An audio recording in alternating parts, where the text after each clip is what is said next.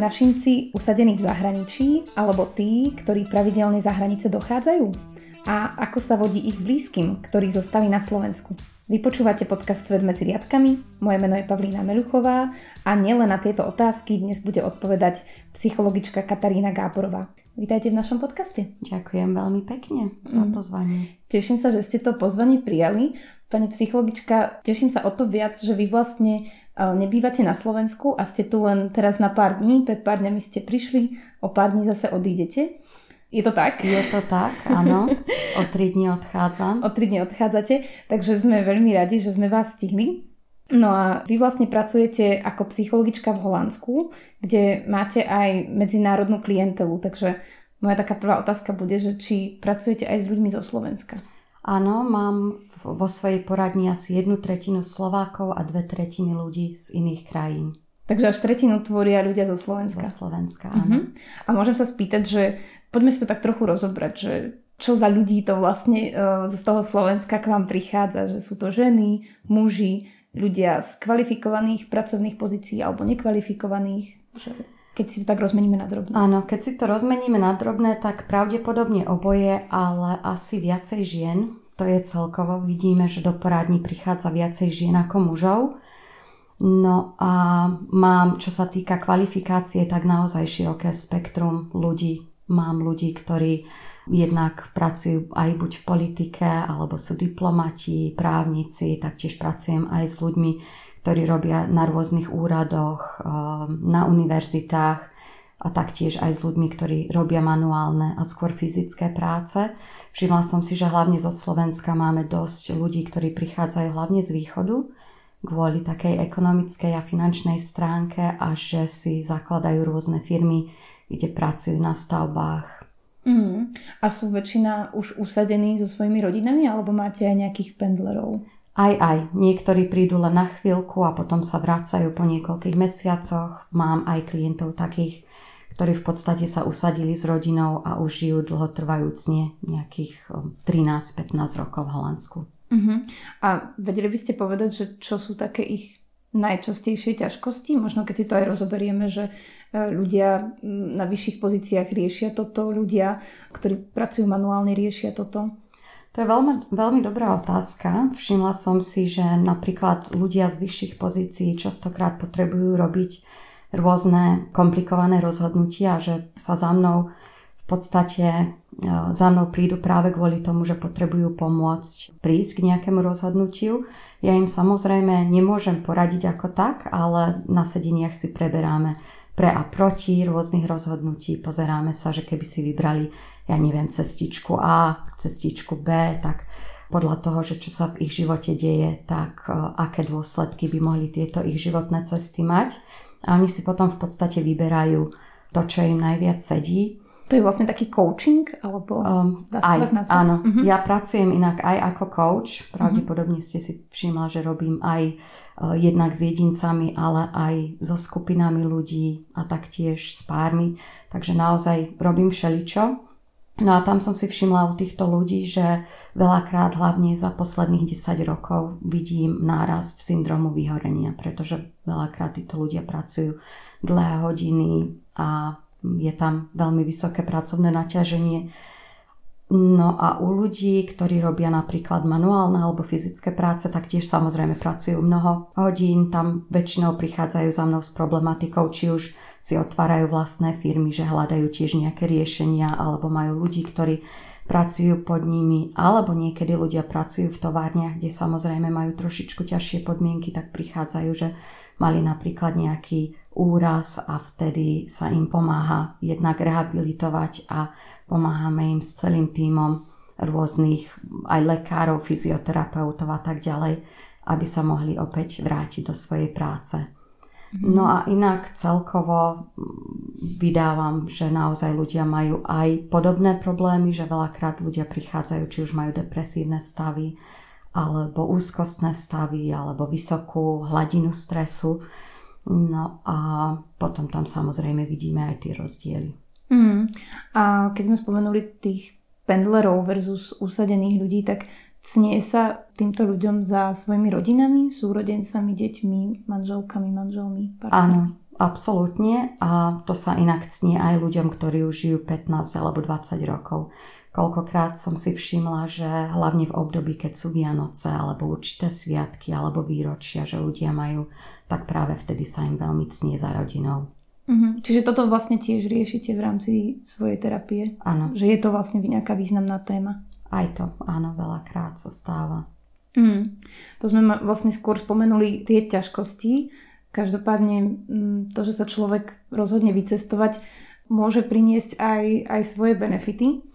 A ja by som za úplne, že všetky, lebo je ich určite veľmi veľa, spomenula sexuálne menšiny, lebo my sme vo svete medzi riadkami robili taký sociologický prieskum o emigrácii zo Slovenska a časť ľudí práve bola z tejto LGBTQI komunity a oni vlastne vraveli, že tým vycestovaním sa im ako keby ten život oveľa viac zlepšil. Poznáte aj vy takéto príbehy? Áno, poznám také príbehy a hlavne práve preto pravdepodobne, že žijem v Holandsku. Holandsko je veľmi liberálna krajina.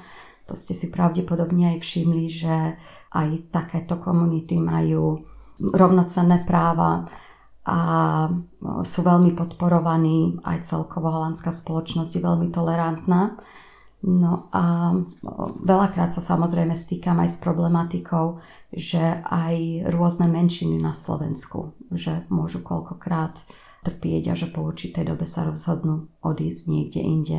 No je to celkom zaujímavé, pozerala som štatistiky, tak vraj 1,5 milióna ľudí zo Slovenska už odišlo za posledné roky, a keď si vezmeme, že aká sme v podstate malinká krajina, tak je to dosť vysoké číslo. No a samozrejme, keď sa robili aj štatistiky, tak v prvom rade ľudia odchádzajú kvôli ekonomickej situácii, ale častokrát sa odchádza aj kvôli tomu, že máme na Slovensku stále dosť vysokú korupciu, aj celkovo, že menšiny sú tu neni podporované alebo tolerované tak ako v iných krajinách. Čiže to sme spomenuli štatistiky, ale sú to aj veci, ktoré vám vlastne ľudia spomínajú, keď prichádzajú na tú terapiu? Áno, že koľkokrát aj partneri sa rozhodnú odísť z tejto krajiny práve preto, že môžu mať určité veci jednak legálne ošetrené a jednak je tam ten život trošičku ľahší, že ich tá komunita viac akceptuje.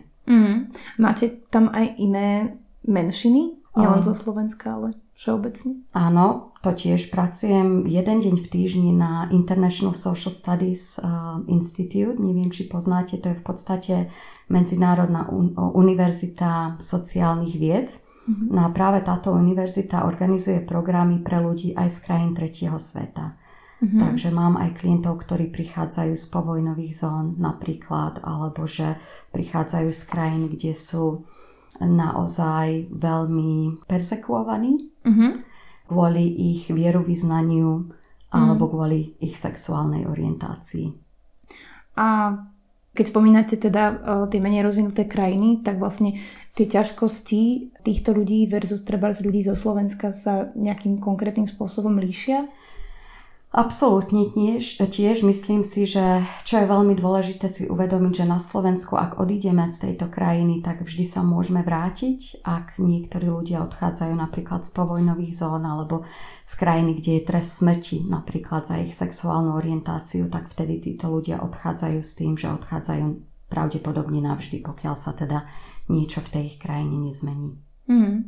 Dá sa povedať, že tí ľudia sú potom akoby aj že viac vďačný, že to prináša ako keby viac benefitov, alebo no neviem, či tá otázka úplne sedí, lebo na druhú stranu tí ľudia si vás zase vyhľadajú preto, lebo asi trpia nejakými problémami. Áno, no kedykoľvek je v podstate tá problematika veľmi individuálna. Ja sa na to pozerám aj tak, že veľa závisí od toho, že ako sme začínali už od detstva a čím viacej stresových faktorov sme celkovo mali, tak sa pozeráme aj na to, koľko zdrojov máme k dispozícii, o čo sa môžeme oprieť, a potom to môže trošičku minimalizovať rôzne negatívne dôsledky tej situácie. Takže v prvom rade sa pozerám, ktokoľvek za mnou príde, ako na človeka, a dokonca niekedy si pozerám aj predošlé generácie, pretože v dnešnej dobe vieme, že keď si pozrieme už až 14 generácií dopredu, čo samozrejme mnoho ľudí nevie, ale pozeráme aspoň, aký život mali babičky alebo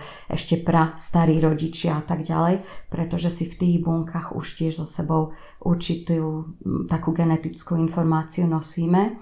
A to sa týka jednak aj traum, ktorými si títo ľudia prešli alebo naši predkovia, ale našťastie samozrejme v každej generácii sa ľudia potrebovali popasovať s rôznymi situáciami, takže si nosíme so sebou aj rôzne obranné mechanizmy. Takže keď niekto príde, tak sa v podstate snažíme zozbierať informácie, vyzistiť, že OK, tento človek, hoci prišiel z tej a z tej krajiny a má túto problematiku, čo sa mu dostalo do vienka už pri narodení a aké zdroje má práve teraz, o čo sa môže oprieť.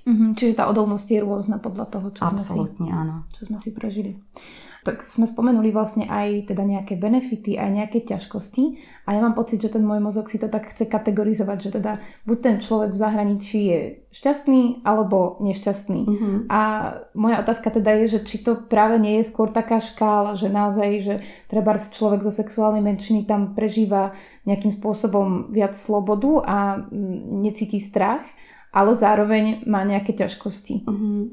No, opäť je to také individuálne, že nemáme úplne čierno-biele odpovede. Hlavne kvôli tomu, pretože predstavte si, že niekto príde napríklad žiť do Holandska, ale majú svoju rodinu a svoje zázemie tu. Čiže hoci sa môžu cítiť trošku slobodnejšie, či už sa to týka kvôli tomu, ako sú veci zorganizované legálne, alebo aká ich celá tá komunita akceptuje, tak stále im možno, že veľmi chýba rodina. Sú ľudia, ktorí vedia žiť bez rodiny a sú ľudia, ktorí nevedia žiť bez rodiny. Takže naozaj sa tam veľmi veľa pozeráme na to, ako to ten jedinec cíti s tým, ktoré stresové faktory majú.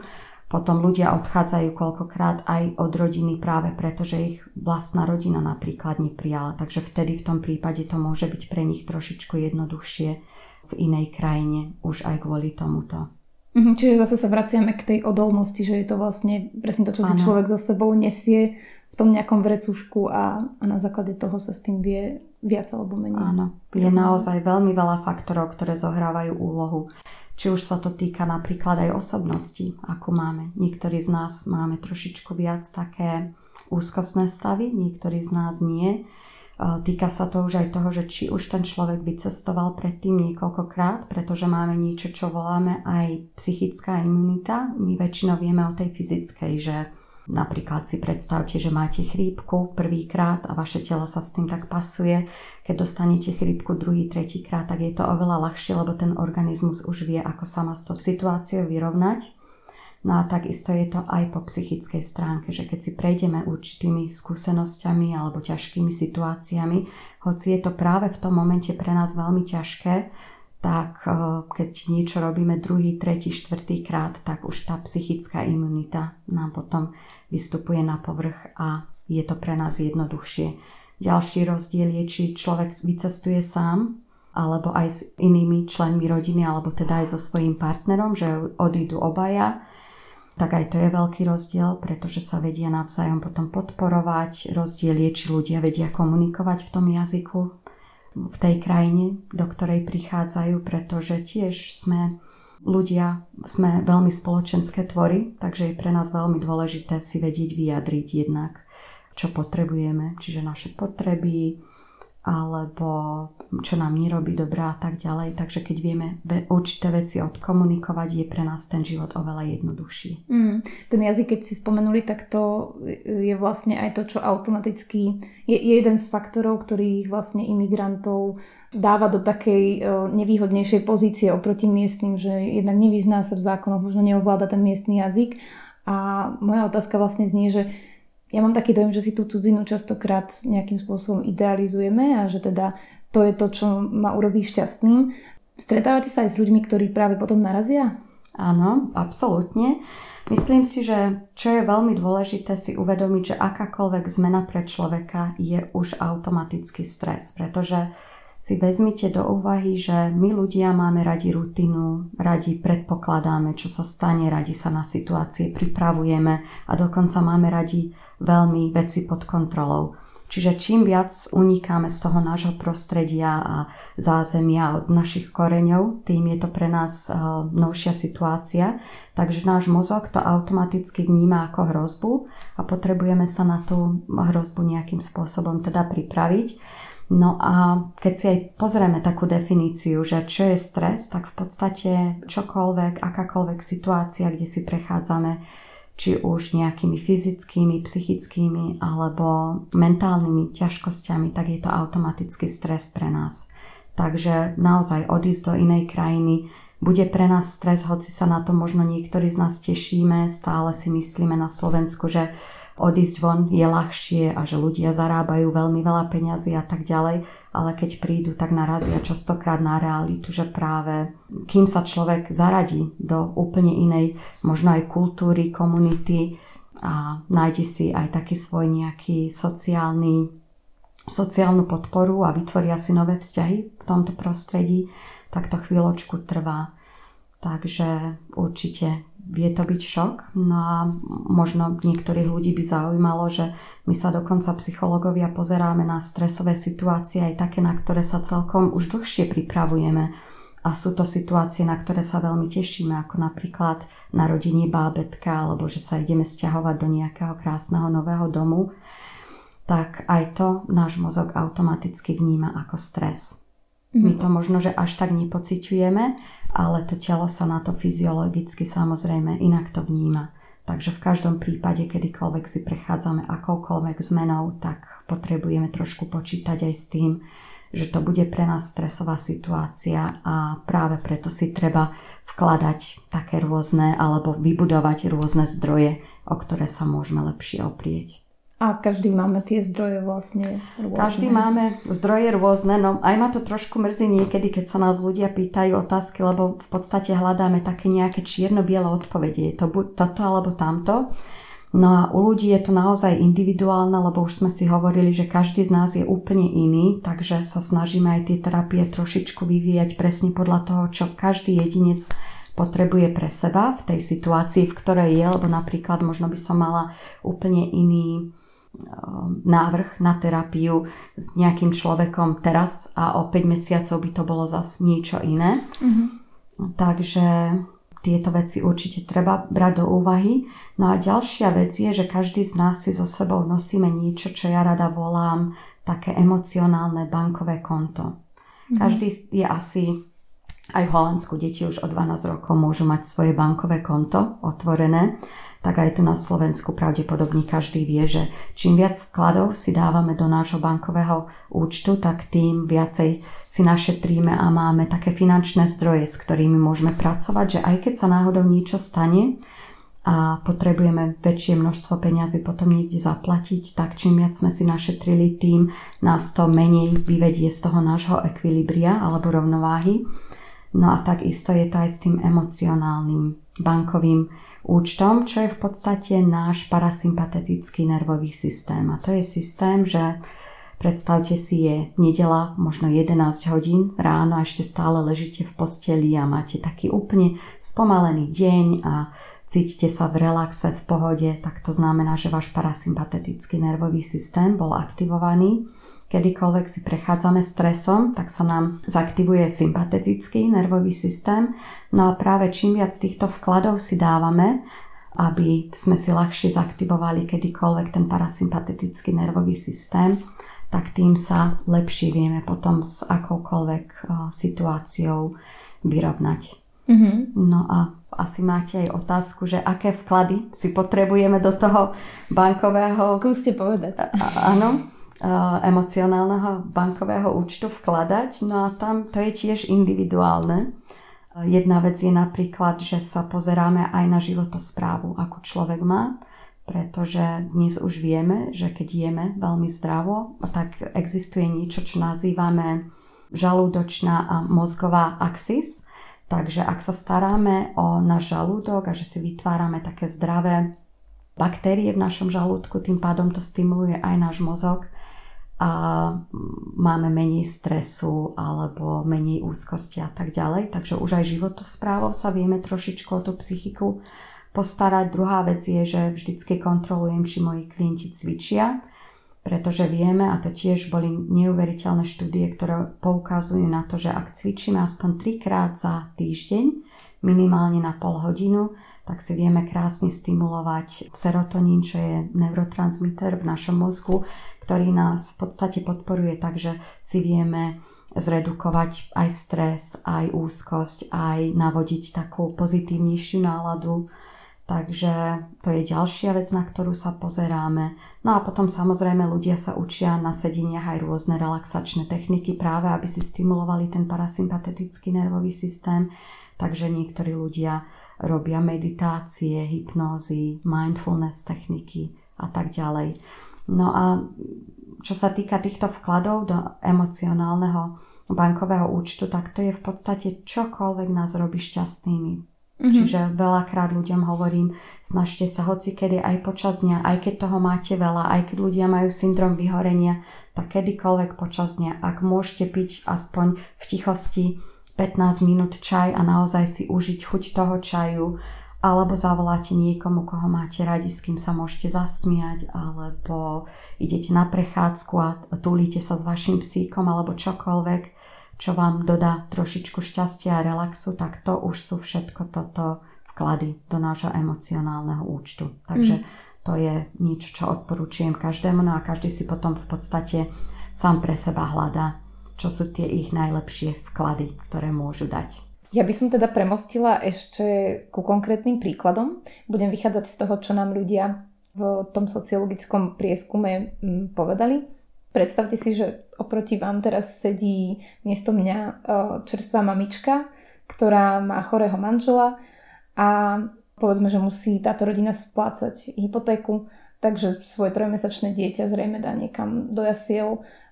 Manžel chorý doma a teda ona sa rozhodne pendlovať každé 2 týždne do Rakúska. Keby vás vyhľadám, aké problémy asi budem spomínať? No, tam počujem v tejto otázke niekoľko tých problémov. Takže v prvom rade, tak ako som spomínala, že ktokoľvek za mnou príde, tak sa snažím vypočuť si ten ich príbeh a potom sa snažím si všímať, že čo presne táto osôbka považuje za taký najväčší stresový faktor. Pretože som tam počula jednak, že je chorý manžel, takže pravdepodobne je tam určitý strach z toho, že ako sa zotaví ten manžel a či sa zotaví, ako dlho to bude trvať a tak ďalej.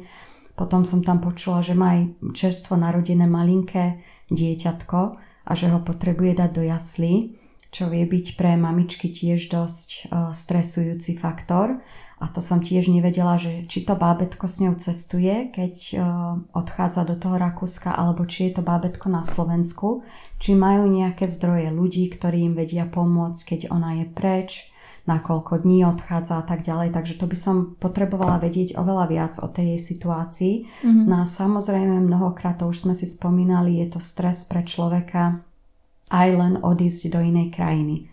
Neviem, či tá mamička vie jazyk, akú pozíciu má a tak ďalej. Takže v prvom rade potom jej príbehu by som sa jej opýtala, keď sa pozrieme na tieto rôzne stresové faktory, ako to pociťujete vy, že na čom potrebujeme začať pracovať buď ako prvé, alebo niekedy si vyberieme iba jednu vec, na ktorej by sme chceli popracovať. No a podľa toho, čo by mi povedala, na to by sme sa teda zamerali. No a tam taktiež pozorujem, že ako funguje tá mamička teraz momentálne v tomto momente, pretože to sme si tiež spomínali, že tá reakcia toho človeka na stres vie byť individuálna. Sú ľudia, ktorí niekedy prídu za mnou už v takom momente, kedy nevládzu vstať ani z postele. Že sa mi ozve napríklad všeobecný lekár, no a vtedy nemajú energiu fungovať, alebo nemajú vôbec chuť do jedla, alebo nechodia do tej práce tak či tak. Takže sa pozeráme, že ako funguje táto mamička. Ak ešte stále to celkom zvláda, tak sa snažíme hľadať buď nejakú podporu pre toho manžela, alebo si môžeme vyčleniť nejaký dátum, ako dlho plánujú takto oddelenie spolu fungovať. Takže vtedy preberáme jednak tie stresové faktory, jednak zdroje, o ktoré sa môžeme oprieť. No a podľa toho, že ako funguje ona ako človek v tomto momente, tak sa snažíme jej pomôcť, aby teda ak nevládze napríklad vstávať ráno z postele, tak je tam samozrejme iný druh terapie, ako potom toho človeka podporujeme v tom, aby vedela aspoň každodenne, mala silu, energiu. No a začíname teda starostlivosťou o ňu a tým pádom, lebo to tiež ľuďom zvyknem hovoriť, že a hlavne tým, že my pochádzame z kolektivistickej kultúry, tak veľakrát sa snažíme pomáhať iným a zabúdame trošičku sami na seba. No a keď takáto maminka potrebuje sa starať o ostatných členov rodiny, tak pokiaľ na tú svoju vlastnú starostlivosť zabúda, tak v podstate po určitej dobe aj jej teličko začne nejakým spôsobom vypovedať. No a tak začíname s podporou aj s ňou, aby vládala sa postarať potom o zbytok rodiny. Čiže aby vedela dať seba na prvé miesto. Tak. Mhm. No a na prvé miesto, to som trošičku dávam na to pozor, ako to formulujeme, lebo viem, že maminka povie, nech sa deje čokoľvek, tak v prvom rade je dieťa a možno iní členovia rodiny, ale že aby na seba nezabúdala a aby sa o seba starala aspoň tak dobre ako o iných členov rodiny. Poďme teraz do tej role toho novorodenca. Povedzme, že prešlo pár rokov a teda vyrastala som prvých mojich, povedzme, 13 rokov bez mami, respektíve takže 2 týždne bola doma a 2 týždne bola v Rakúsku. Čo to môže so mnou vlastne robiť? No, tam vám tiež dám pravdepodobne takú dosť komplexnú odpoveď, že tiež to nie je len také, buď to bude toto alebo tamto. V podstate v prvom rade je veľmi dobré, že tá maminka bola stále, ale v živote tohto dieťatka, lebo je samozrejme rozdiel, keď maminka napríklad zomrie a už tam nie je vôbec. No a keď maminka takto niekedy chýba, tak je opäť veľa závisí od toho, akú podporu má to dieťatko počas toho, kým tá maminka je preč. Čiže ak tam je náhrada napríklad babička alebo teta, ktorá sa vie postarať a dodať lásku tomu dieťatku, tak samozrejme vtedy vieme také určité dôsledky trošku minimalizovať. No a pokiaľ tam tá maminka veľakrát není a nedáva nejakú emocionálnu podporu, tak vtedy tam môžu byť určité dôsledky, že vidíme, že niekedy tie deti môžu trošku inklinovať, že môžu mať buď depresívne stavy, úzkostné stavy, môžu mať rôzne strachy alebo stres. No ale samozrejme, pokiaľ ten rodič, keď príde a majú spolu kvalitný čas, tie deti, tak vtedy to vie krásne tie dôsledky opäť minimalizovať. Pretože boli štúdie, ktoré sa snažili práve na takéto veci pozrieť a zistili, že nie je to o tom, koľko je ten rodič s tým dieťatkom, ale ide o to, aký kvalitný čas spolu vedia tí rodičia spolu tráviť. Čiže aj keď je tam takéto odlúčenie a potom tá maminka príde a vie s tým dieťatkom stráviť veľa času a že majú spolu dobrý vzťah a že tá maminka dáva aj emocionálnu podporu. A my ako maminky v podstate máme úlohu pomôcť, čím menšie je to dieťa, im tak pomáhať aj regulovať rôzne strachy alebo hnevy alebo smútok. Už potom, keď to dieťatko je staršie, spomínali ste 13-ročné, tak vtedy už vchádzajú do puberty.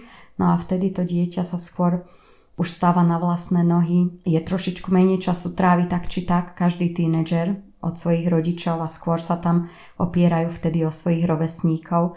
No ale tam je tiež dôležitá úloha, aby ten rodič, aj keď je odlúčený, tak v tom momente, keď sa vráti, aby vedel teda aj počas toho momentu, keď je ten rodič preč a keď sa vráti, tak aby zisťoval, že s kým sa to dieťa stretáva, čo sa v tom živote toho dieťatka deje a tak ďalej, aby stále mali záujem. No a, ale stáva sa niekedy, že keď určití jedinci vyrastú, a, lebo niekedy ten rodič tam môže byť aj fyzicky stále, ale pokiaľ sú maminky, ktoré majú napríklad rôzne mentálne problémy a že netrávia veľa času s tým dieťatkom, čiže to dieťa môže mať pocit, že je dosť často odlúčené od maminky tak či tak, po tej emocionálnej a mentálnej stránky, tak vtedy vidíme, že u dospelých jedincov sa môžu potom vyskytovať určité problémy, napríklad keď si hľadajú partnerské vzťahy, pretože naši rodičia majú byť taký role model, čo sa týka vzťahov. No a keď vyrastú, tak sa môže stať, že sa potom veľmi boja o toho partnera, že čo ak ten partner od nich odíde, alebo čo ak ich ten partner odvrhne nejakým spôsobom, a môžu mať takéto rôzne strachy, na ktorých potom pracujeme. To som spomínala, že som aj párový terapeut podľa Gottmanovej metódy, tak vtedy sa snažíme pracovať na tej väzbe citovej, aby si vedeli navzájom dôverovať partneri a navzájom sa o seba oprieť, aby mali takúto stabilitu. To som sa vlastne chcela spýtať, že keď je to dieťa vlastne odlúčené od tej mamy, povedzme na tie 2 týždne, tak áno, ak je to nejaká viac stabilnejšia mama, tak potom tie druhé 2 týždne zvládne dávať tomu dieťaťu emocionálnu podporu, ale ak to je tá mama, ktorá vlastne trpí, tak potom sa to kumuluje aj na to dieťa. Áno, to sa potom prenáša trošku aj na dieťatko. Tak je to ale so všetkým v živote, aj keď je tá maminka fyzicky tu, áno. Ale ak sa necíti dobre alebo nedáva dostatok času tomu dieťatku, tak vtedy sa samozrejme potom už tieto veci vedia trošku nabaliť ako stresové faktory aj pre to dieťa. A spomenuli ste aj tú párovú terapiu, takže čo prežíva vlastne ten partner, ktorý zostáva doma? A naopak zase aj ten partner, ktorý vlastne odchádza. To je tiež individuálne. V podstate veľa sa pozeráme na to, že čím si každý z týchto partnerov prešli, keď vyrastali oni, akú podporu mali od svojich rodičov a tak ďalej, lebo naozaj, ak dostávali lásku, empatiu, tí rodičia ich naučili regulovať svoje emócie a vytvorili si takú dôveru v iných ľudí a majú pocit stability, hoci ten partner odchádza, tak vedia, že ten vzťah bude OK a že prežije. No ale stáva sa, že ak partneri si prešli sami rôznymi traumami, tak možno, že práve v takomto stresovom období tie traumy potom zvyknú vychádzať na povrch, takže môžu potom do toho vzťahu priviesť aj viacej takých nepríjemných momentov alebo stresových momentov. A vie to teda viesť až k nejakému rozpadu rodín? No niekedy sa to stáva, áno. Ale teda povedali by ste, že nie je to ako keby príčina, to pendlovanie, ale že skôr to môže tak priliať do ohňa už existujúcich problémov. Áno. Povedzme teda, že nás takáto nejaká mamička alebo aj hociaký iný emigrant počúva. Čo by ste tak poradili ako takú prvú pomoc, teda, že keď ten človek naozaj čelí nejakým ťažkostiam v práci alebo že sa mocnie za rodinou. Áno. No, prvá pomoc by bolo pravdepodobne sa začať starať čo najlepšie sám o seba. Tak ako sme si spomínali, že každý z nás si môžeme akú takú kontrolu do toho nášho života navodiť, či už sa to týka dobrej životosprávy. Dostatočný spánok je veľmi dôležitý tiež, aby sme sa vedeli popasovať aj so stresom, aj s emóciami.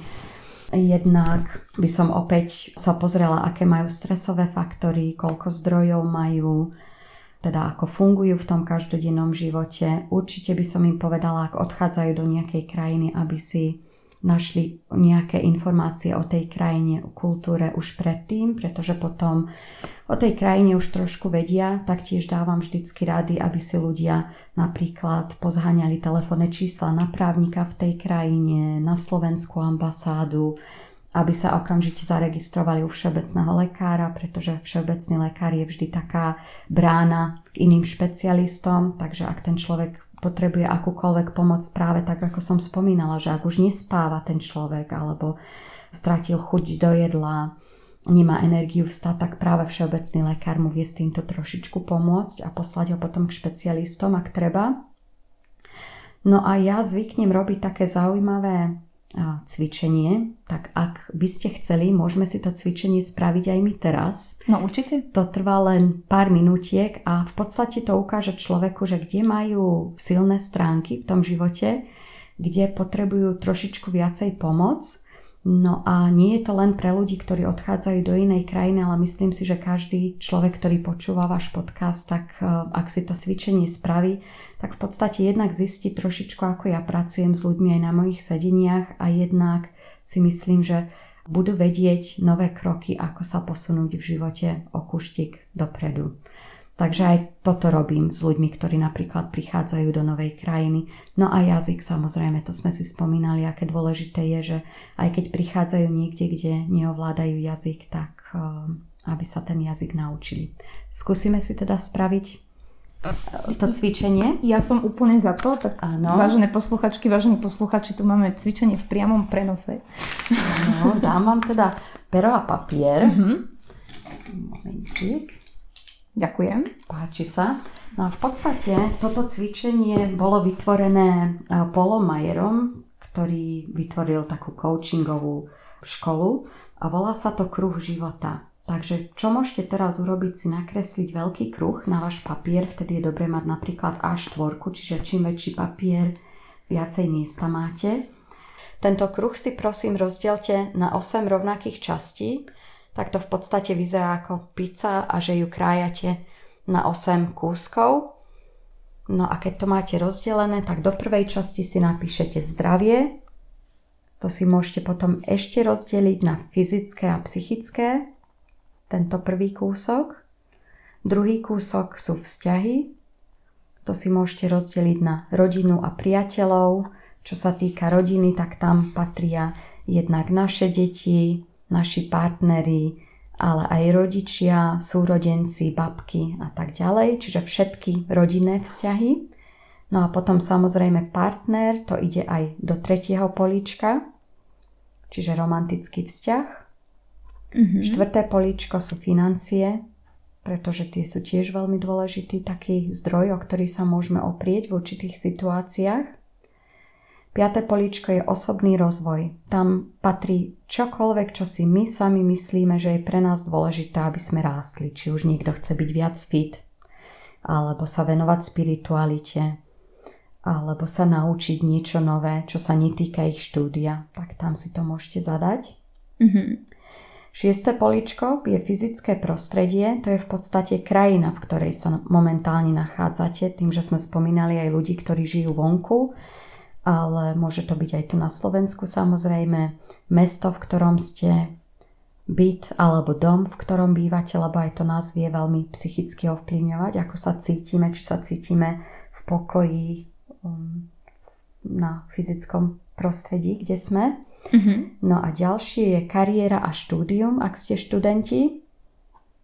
A potom posledné je zábava a rekreácia. A tam, čo sa týka zábavy a rekreácie, v podstate môžete myslieť na ten náš emocionálne bankové konto, ktoré som spomínala. Tam si dávate čo najviac vkladov, tie momenty, kedy sa viac môžete tešiť zo života, robiť dobré veci, ktoré vám pomôžu byť v relaxe, v pokoji a tak ďalej.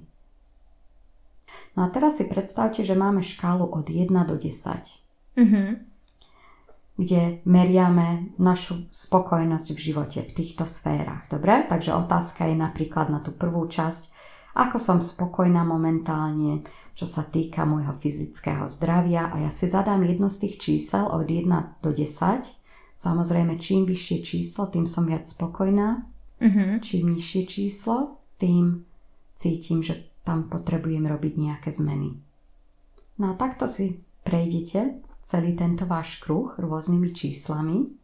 No a keď si to potom pozriete, tak uvidíte, ak máte čísla tak od 1 do 3, to znamená, že určite tam potrebujeme niečo do toho vymyslieť, ako by sme buď nejaké zdroje, alebo ako by sme vyriešili nejaké veci, tak v podstate sa môžete sústrediť na takú otázku, že čo môžem urobiť v tejto sfére, aby som si zvýšil spokojnosť?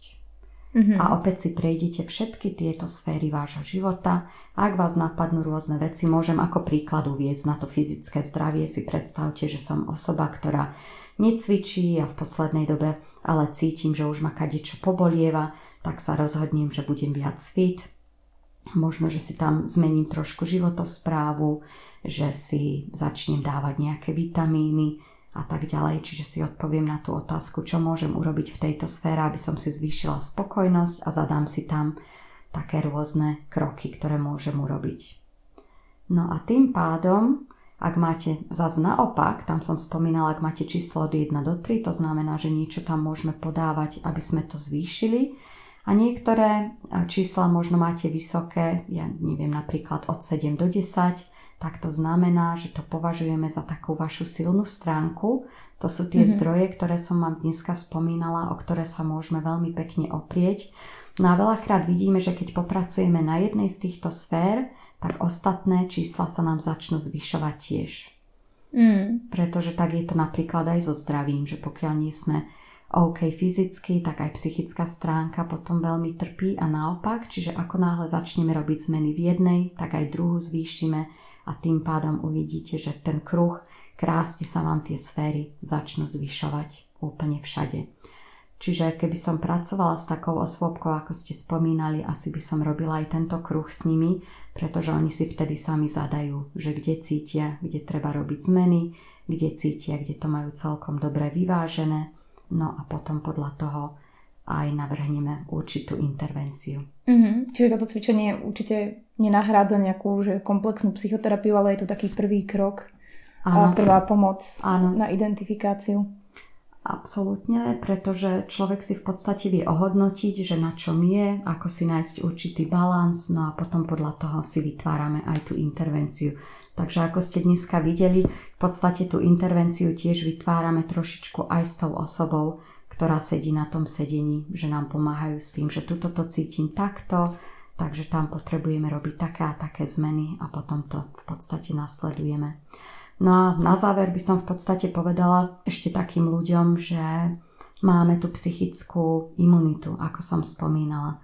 Takže v každom prípade v živote si prechádzame situáciami, keď sme chvíľku dole, chvíľku hore, tak aj keď sú v tom dolnom momente, tak aby vytrvali, vydržali, pretože každý, aj emócie po určitej dobe, aj keď sú nám nepríjemné, tak nikdy netrvajú navždy a bude zase čas, keď sa v podstate tá osôbka dostane na tú hornú vlnu.